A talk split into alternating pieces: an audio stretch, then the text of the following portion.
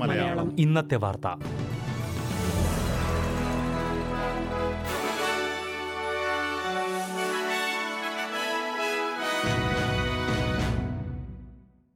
നമസ്കാരം. S P S Malayalam ഇന്നത്തെ വാർത്തയിലേക്ക് സ്വാഗതം. ഇന്ന് രണ്ടായിരത്തി ഇരുപത്തിരണ്ട് ജൂലൈ പന്ത്രണ്ട് ചൊവ്വാഴ്ച. വാർത്ത വായിക്കുന്നത് സജോ ജോൺ.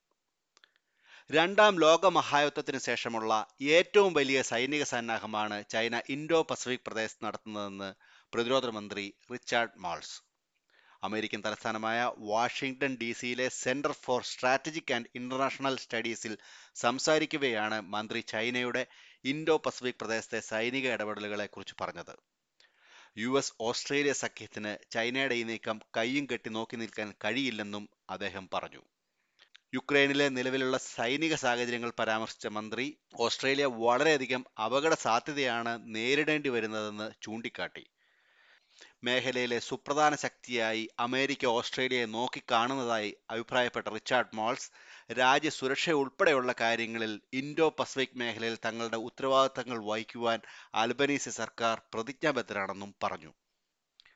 കോവിഡ് പത്തൊമ്പത് ബാധിച്ചവർക്ക് നാലാഴ്ചകൾക്ക് ശേഷം വീണ്ടും രോഗം ബാധിക്കാമെന്ന് ന്യൂ സൗത്ത് വെയിൽസ് ആരോഗ്യ വകുപ്പ് മുന്നറിയിപ്പ് നൽകി.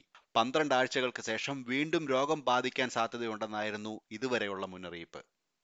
ഐസൊലേഷൻ അവസാനിച്ചതിന് ശേഷമുള്ള ഇരുപത്തെട്ട് ദിവസങ്ങൾ കഴിഞ്ഞ് സമാനമായ രോഗലക്ഷണങ്ങൾ അനുഭവപ്പെടുകയാണെങ്കിൽ വീണ്ടും കോവിഡ് ടെസ്റ്റ് ചെയ്യേണ്ടതുണ്ടെന്ന് ന്യൂ സൗത്ത് വെയിൽസ് ആരോഗ്യ വകുപ്പ് അറിയിച്ചു.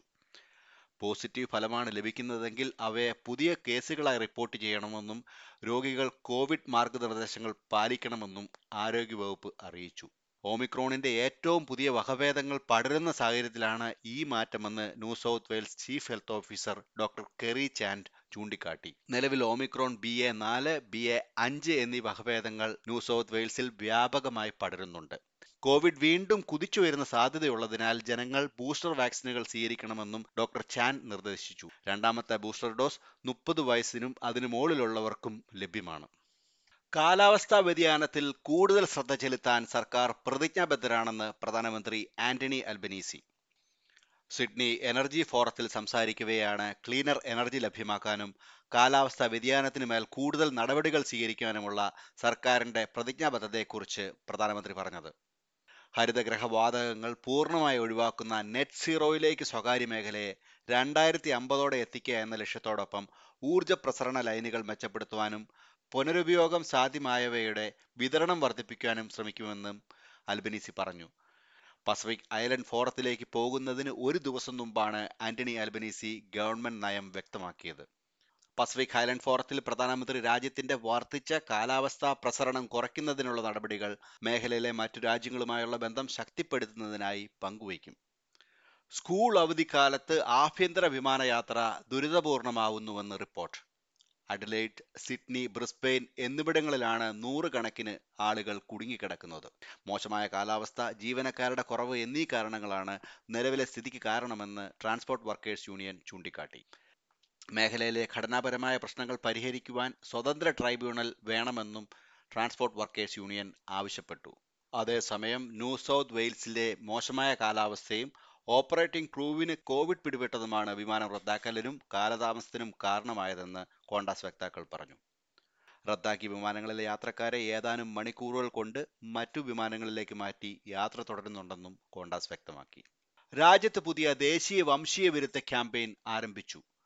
വംശീയത ജീവിതത്തിൽ അനുഭവിച്ചിട്ടില്ലാത്ത ഓസ്ട്രേലിയക്കാരോട് അതിന്റെ കാരണങ്ങളെയും പ്രത്യാഘാതങ്ങളെയും കുറിച്ച് ചിന്തിക്കാനും അത് പരിഹരിക്കാൻ കൂടുതൽ കാര്യങ്ങൾ ചെയ്യുവാനും ഈ ക്യാമ്പയിനിലൂടെ ആവശ്യപ്പെടുന്നു. ഓസ്ട്രേലിയയിൽ വംശീയ സമത്വം സ്വാക്ഷാത്കരിക്കുന്നതിനുള്ള വെല്ലുവിളികളെയാണ് ക്യാമ്പയിൻ അഭിസംബോധന ചെയ്യുന്നതെന്ന് race discrimination commissioner Chin Tan പറഞ്ഞു.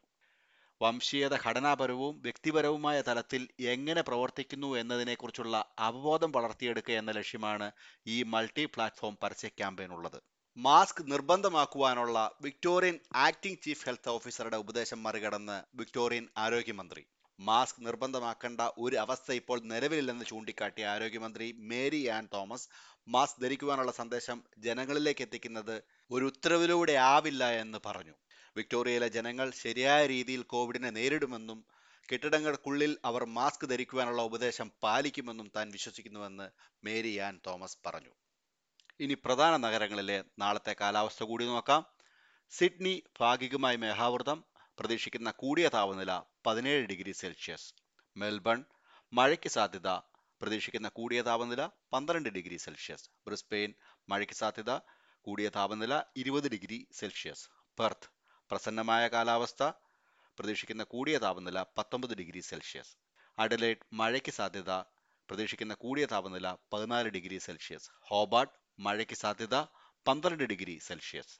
ക്യാൻബറ മേഘാവൃതം പന്ത്രണ്ട് ഡിഗ്രി സെൽഷ്യസ്.